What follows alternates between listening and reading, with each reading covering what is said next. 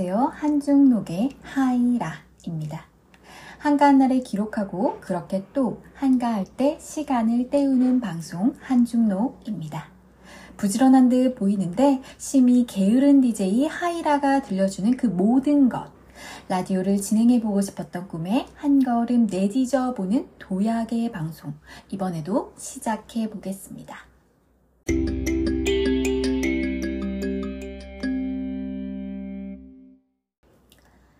어린 왕자 책이 짧은 듯 하면서도 꽤 분량이 되는 것 같습니다.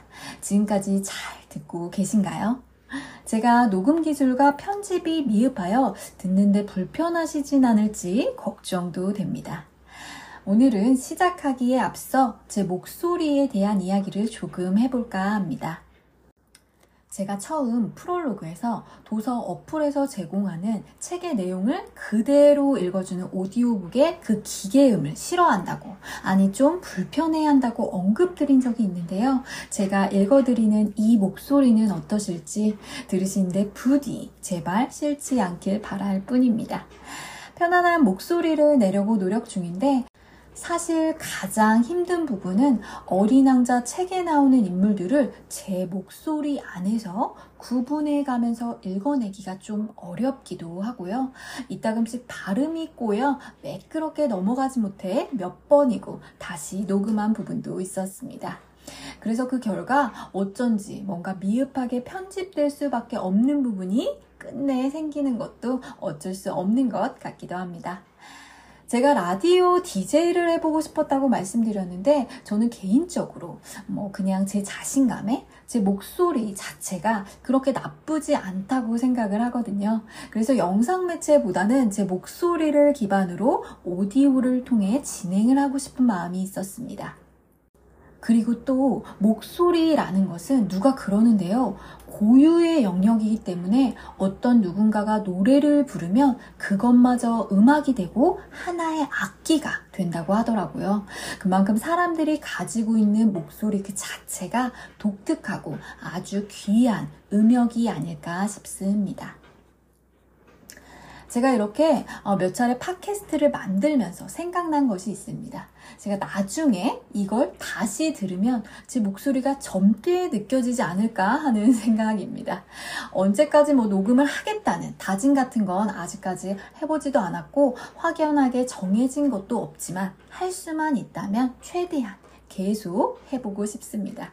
그래서 몇 년이 지나고 나서 제 목소리를 듣고 참 앳되다 라는 생각도 해보고 싶고 이땐 이렇게 서툴렀구나 하는 회상에 잠겨보고도 싶습니다.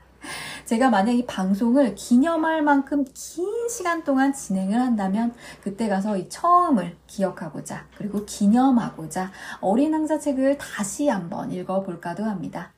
뭐 미리 상상을 해보건데 오랜 시간 제가 꾸준히 끈기 있게 해내서 몇 주년 기념 또는 몇 회 기념 방송 같은 것을 하게 된다면 말이죠.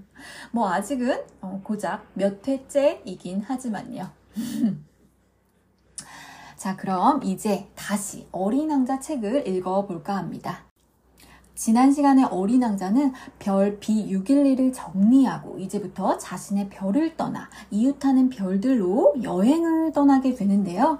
자신만의 장미를 두고 다른 별로 간 어린 왕자의 이야기를 계속해서 읽어보겠습니다.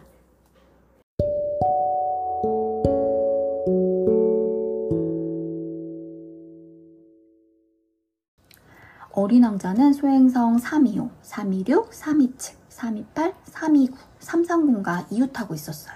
그래서 그는 견문을 넓히기 위해 그 별들을 방문하기로 했어요. 첫 번째 별에는 왕이 살고 있었어요.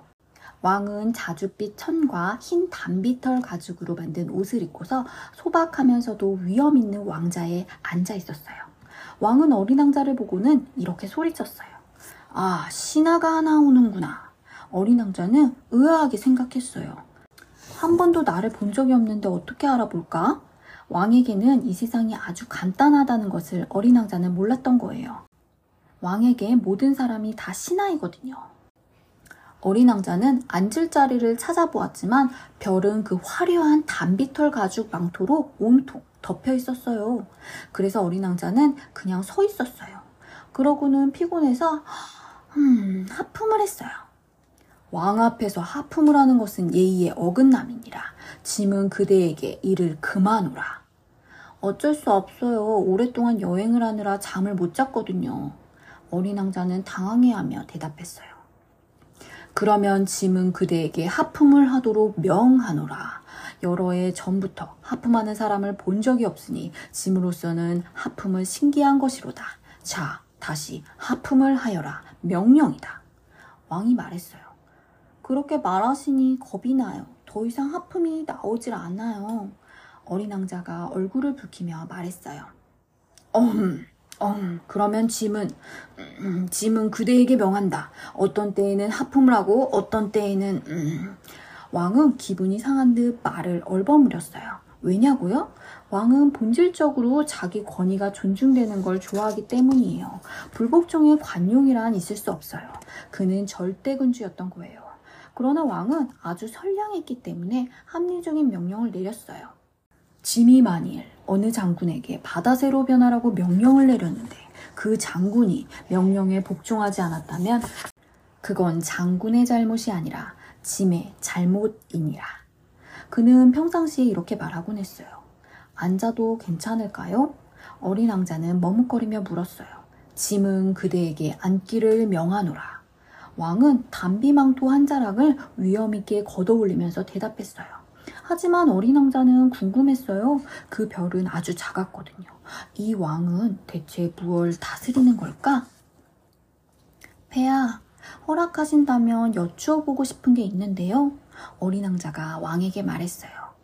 음, 짐은 그대에게 질문하기를 명하노라. 왕은 서둘러 말했어요. 폐하, 폐하께선 무얼 다스리시나요? 모든 것을.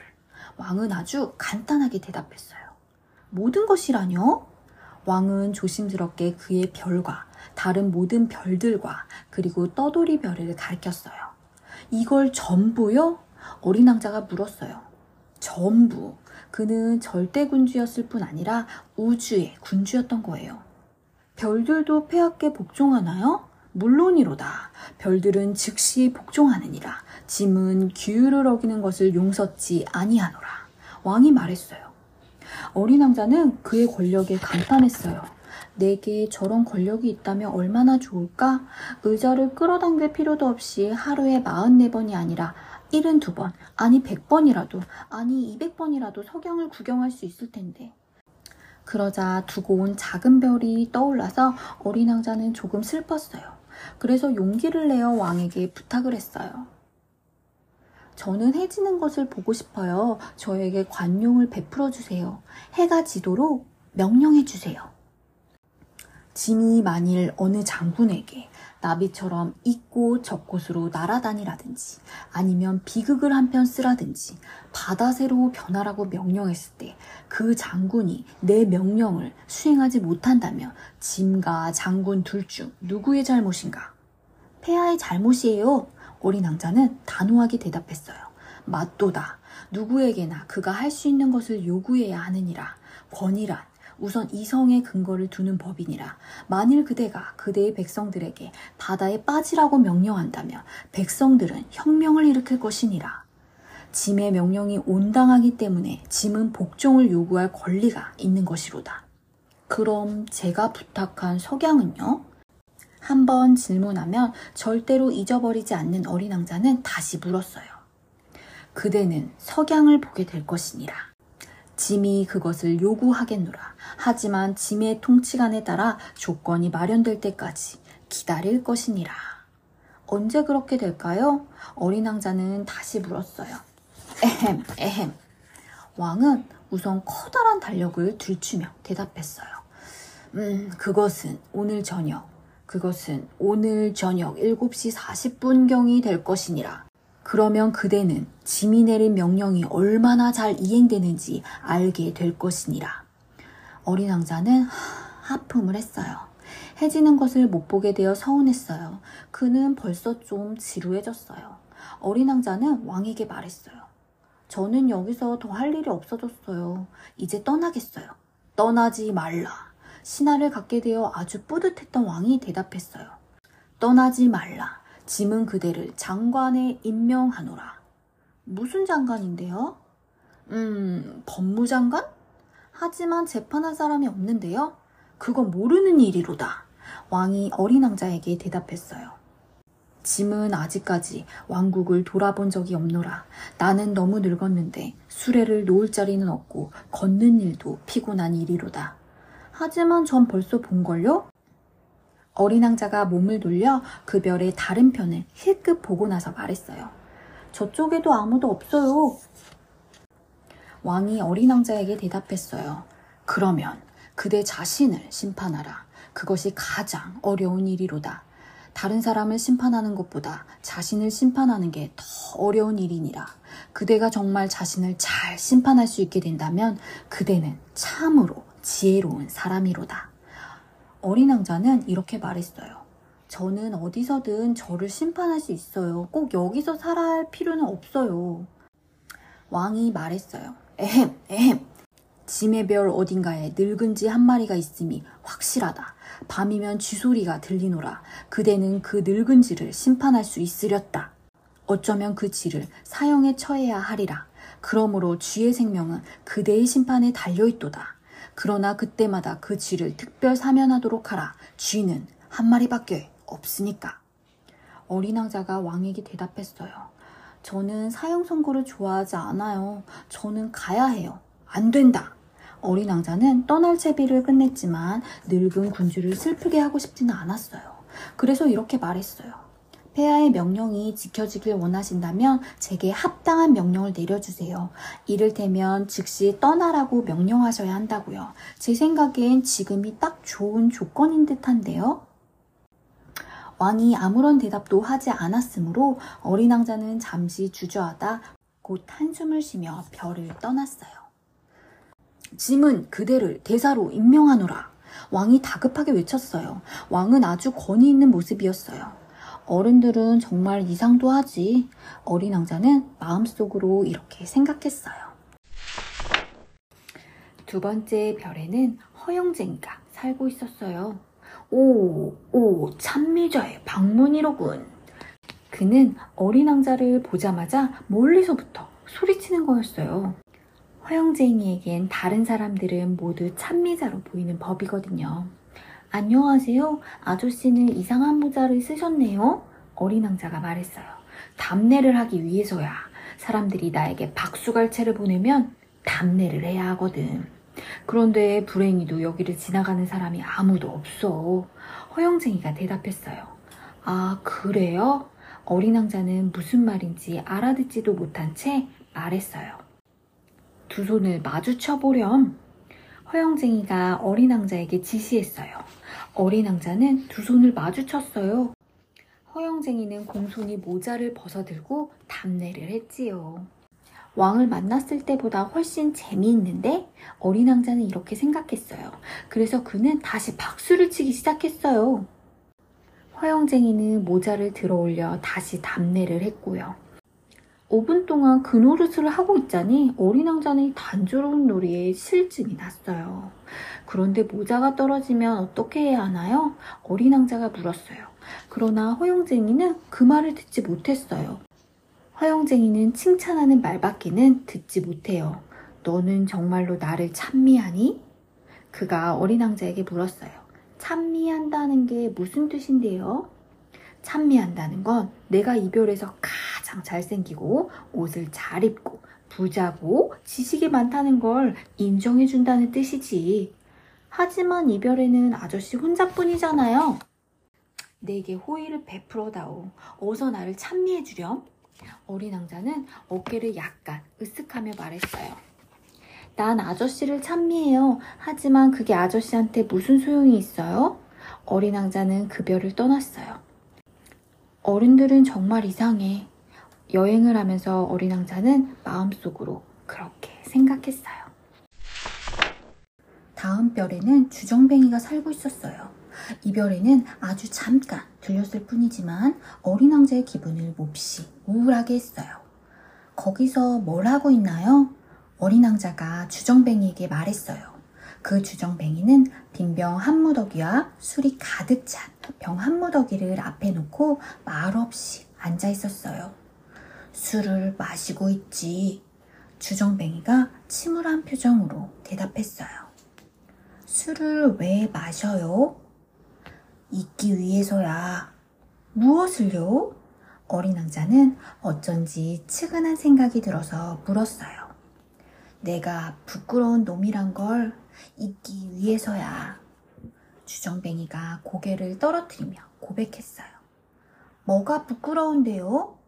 어린 왕자는 그를 도와주고 싶었어요. 술 마신다는 게 부끄러워. 주정뱅이는 말을 끝내고 입을 꼭 다물어 버렸어요. 어린 왕자는 당황해서 그 별을 떠났어요. 어른들은 정말로 이상해. 여행을 하는 동안 그는 마음속으로 그렇게 생각했어요. 네 번째 별은 상인의 별이었어요. 그 사람은 너무 바빠서 어린 왕자가 왔는데도 고개조차 들지 않았어요. 안녕하세요. 담뱃불이 꺼졌네요. 어린 왕자가 그에게 말을 걸었어요. 셋 더하기 둘은 다섯, 다섯 더하기 일곱은 열둘, 열둘에다 셋은 열다섯, 안녕? 열다섯에 일곱은 스물둘, 스물둘에다 여섯이면 스물여덟. 다시 불 붙일 시간도 없구나. 스물여섯에 다섯은 서른하나. 휴.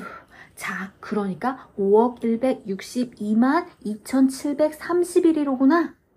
뭐가 5억인데요? 너 여태 여기 있었니? 5억 100만. 아, 그리고 뭐더라? 난 이렇게 일이 많단다. 나는 중대한 일을 하는 사람이야. 난 말이야, 시시한 이야기 따위로 시간을 보내지 않아. 둘에 다섯은 일곱. 뭐가 5억 100만인데요? 한번 질문을 하면 절대로 포기하지 않는 어린 왕자가 다시 물었어요. 상인은 고개를 들었어요. 나는 이별에 54년 동안 살면서 방해를 받은 적이 3번밖에 없었어. 처음은 20년 전이야. 어디서 날아들었는지 풍뎅이 한 마리가 떨어졌지. 그놈이 요란한 소리를 내지르는 통에 덧셈이 네 군데나 틀렸지. 두 번째는 10년 전 일인데 신경통이 도졌기 때문이었어. 난 운동 부족이야. 한가롭게 걸어 다닐 시간이 없단다. 나는 말이야 중대한 사람이야. 세 번째는 바로 너야. 그러니까 아까 뭐라고 했더라? 5억 100만?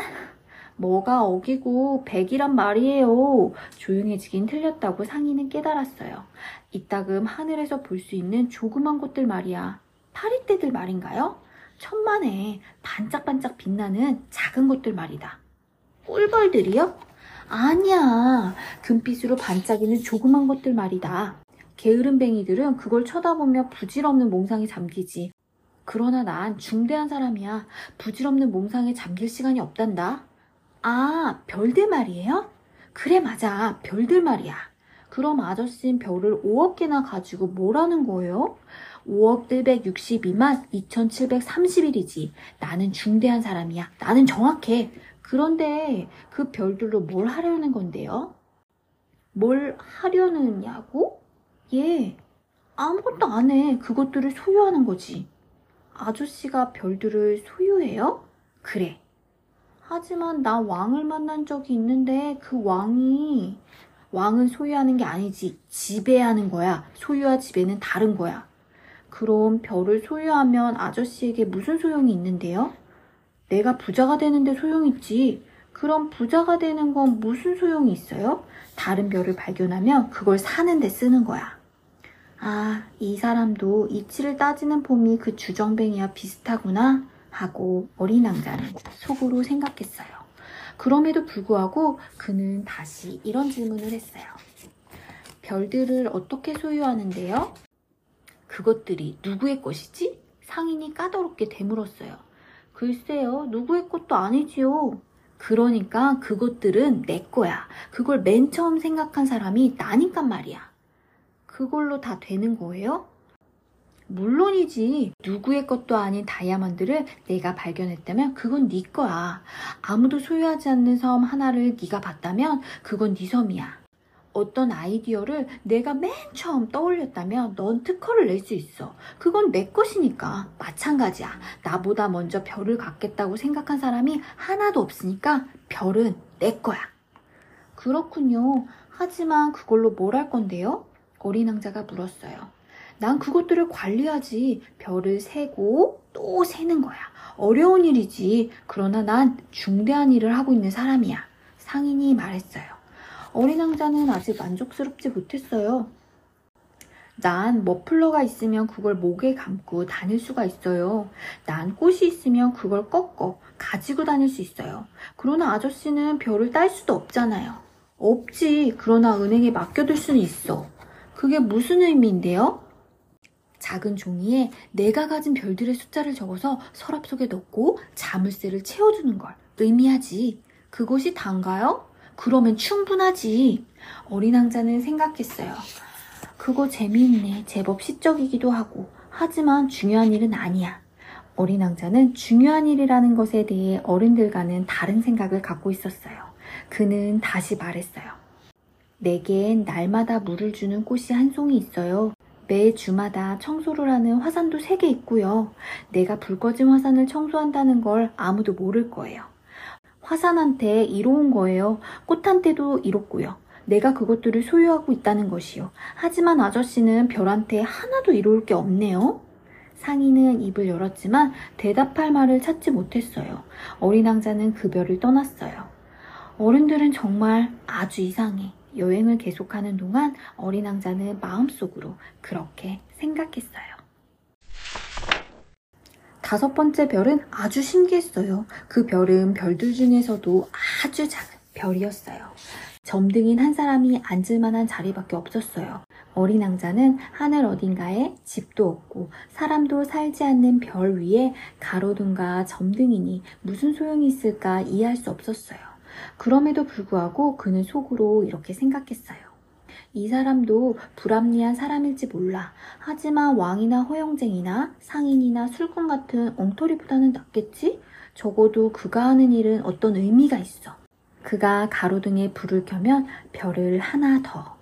또 꽃 한 송이를 새로 태어나게 하는 것이나 같으니까. 그가 가로등을 끄면 꽃이나 별을 잠재우는 거고. 아주 멋진 일이야. 그러니까 정말로 유익한 일이고. 그는 별에 도착하자 점등인에게 공손히 인사를 했어요.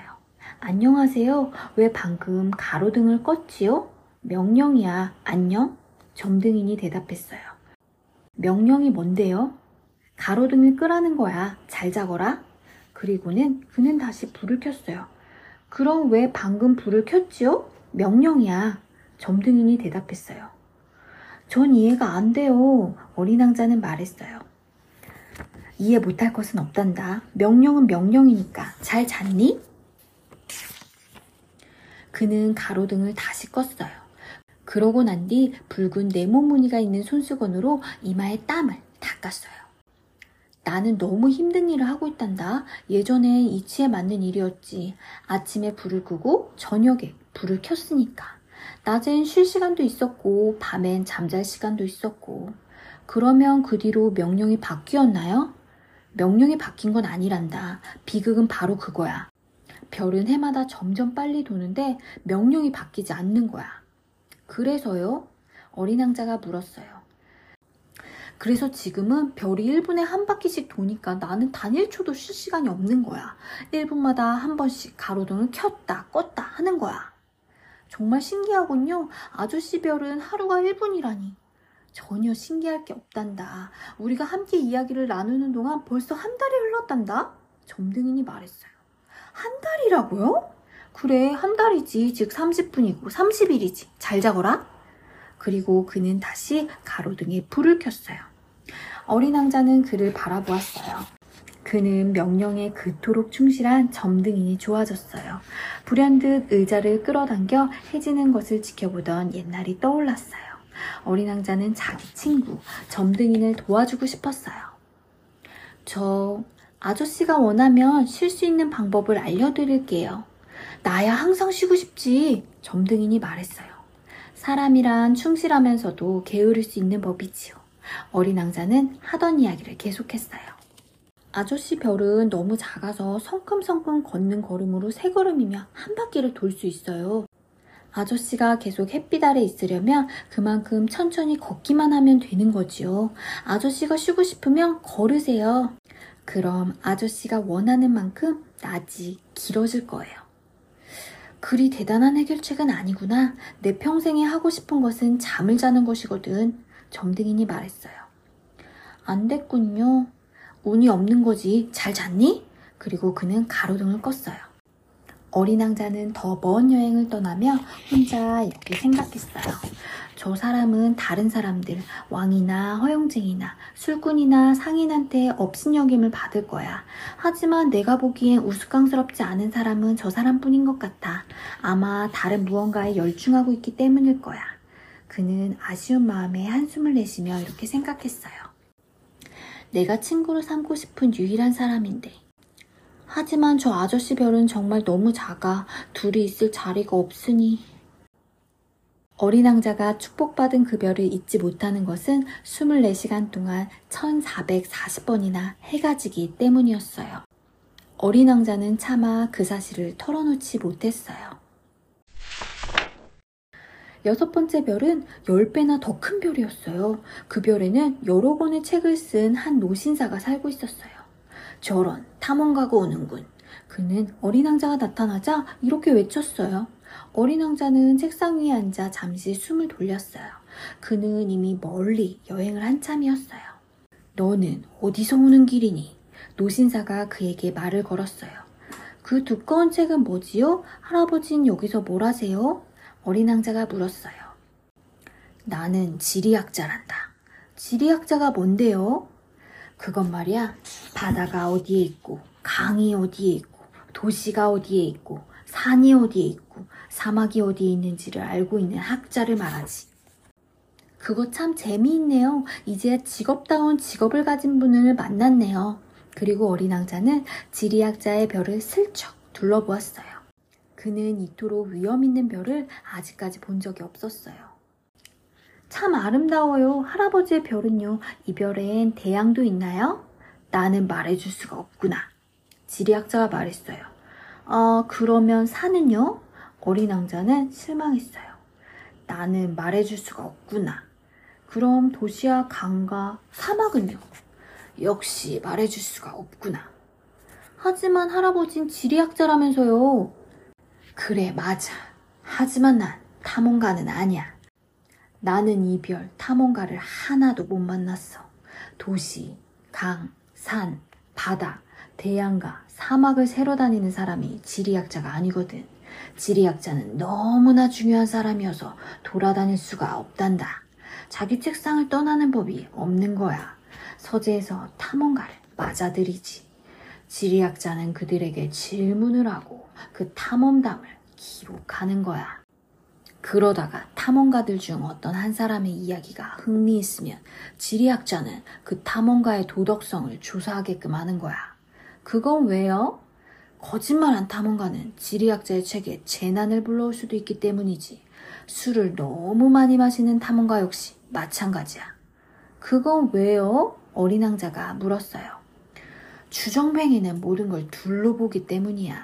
그러면 지리학자는 산이 하나밖에 없는 곳인데도 둘이 있다고 기록하게 되지. 품행이 나쁜 탐험가를 저도 한 사람 알고 있어요. 어린 왕자가 말했어요. 그럴 수 있지. 그래서 탐험가의 품행이 좋으면 우리는 그가 발견한 것들을 조사한단다. 가보나요? 아니, 그 일은 너무나 복잡하지. 하지만 탐험가에게 증거물을 내놓으라고 요구하지. 예를 들면 큰 산을 발견했다고 하면 우리는 그에게 그 산의 큰 돌을 가져오라고 하지. 지리학자는 갑자기 흥분해서 말했어요. 그런데 넌 멀리서 왔구나. 넌 탐험가로구나. 내 별에 대해 말해다오. 그러더니 지리학자는 큰 등록부를 펼치더니 연필을 깎았어요. 우선 연필로 탐험가의 이야기를 적는 거예요. 잉크로 적으려면 탐험가가 증거물을 내놓을 때까지 기다려야 해요. 자, 시작할까? 지리학자가 기대에 가득 차서 물었어요. 오, 내 별은 그다지 재미있진 못해요. 아주 작거든요. 화산이 셋 있는데 불 있는 화산이 둘, 불 꺼진 화산이 하나예요. 하지만 아무도 몰라요. 어린 왕자가 말했어요. 아무도 모른다. 지리학자가 말했어요. 꽃도 하나 있고요. 우리는 꽃 따위는 기록하지 않는단다. 지리학자가 말했어요. 왜요? 내 별에서 제일 예쁜 건데? 꽃은 덧없는 것이기 때문이야. 덧없다는 게 무슨 뜻인데요? 지리학자가 이렇게 대답했어요. 지리학 책은 모든 책 중에서 가장 중요한 책이야. 절대로 유행에 뒤처져서는 안 돼. 산이 자리를 옮기는 건 아주 드문 일이야. 대양에 물이 마르는 것도 아주 드문 일이고 우리는 영원한 것들을 기록하는 거야. 어린 왕자가 말을 막았어요. 하지만 꺼져 있는 화산이 다시 깨어날 수도 있잖아요. 그런데 덧없다는 게 무슨 뜻인가요? 지리학자가 말했어요. 화산이 죽었건 살았건 상관없어. 그건 우리에겐 똑같은 거야. 중요한 것은 산이야. 산은 변하지 않는 거니까. 그런데 덧없다는 건 무슨 뜻이에요? 한번 질문을 던지면 절대 포기하지 않는 어린 왕자가 다시 물었어요. 그건 머지않아 사라질 위험이 있다는 뜻이야. 내 꽃이 머지않아 사라질 위험이 있다고요? 물론이지. 어린 왕자는 생각했어요. 내 꽃은 덧없는 거구나. 내 꽃은 세상에 대항하여 자신을 보호하기 위해 네 개의 가시밖에 가진 것이 없고 그런 꽃을 내 별에 단 혼자 남겨두었다니. 이것이 처음으로 그가 후회한 순간이었어요. 그러나 그는 다시금 용기를 내었어요. 제가 어떤 곳을 방문하는 게 좋을지 조언 좀 해주실래요? 지구란 별이 있어. 그 별은 평판이 좋거든. 지리학자가 대답했어요. 어린 왕자는 자기 꽃을 생각하며 길을 떠났어요.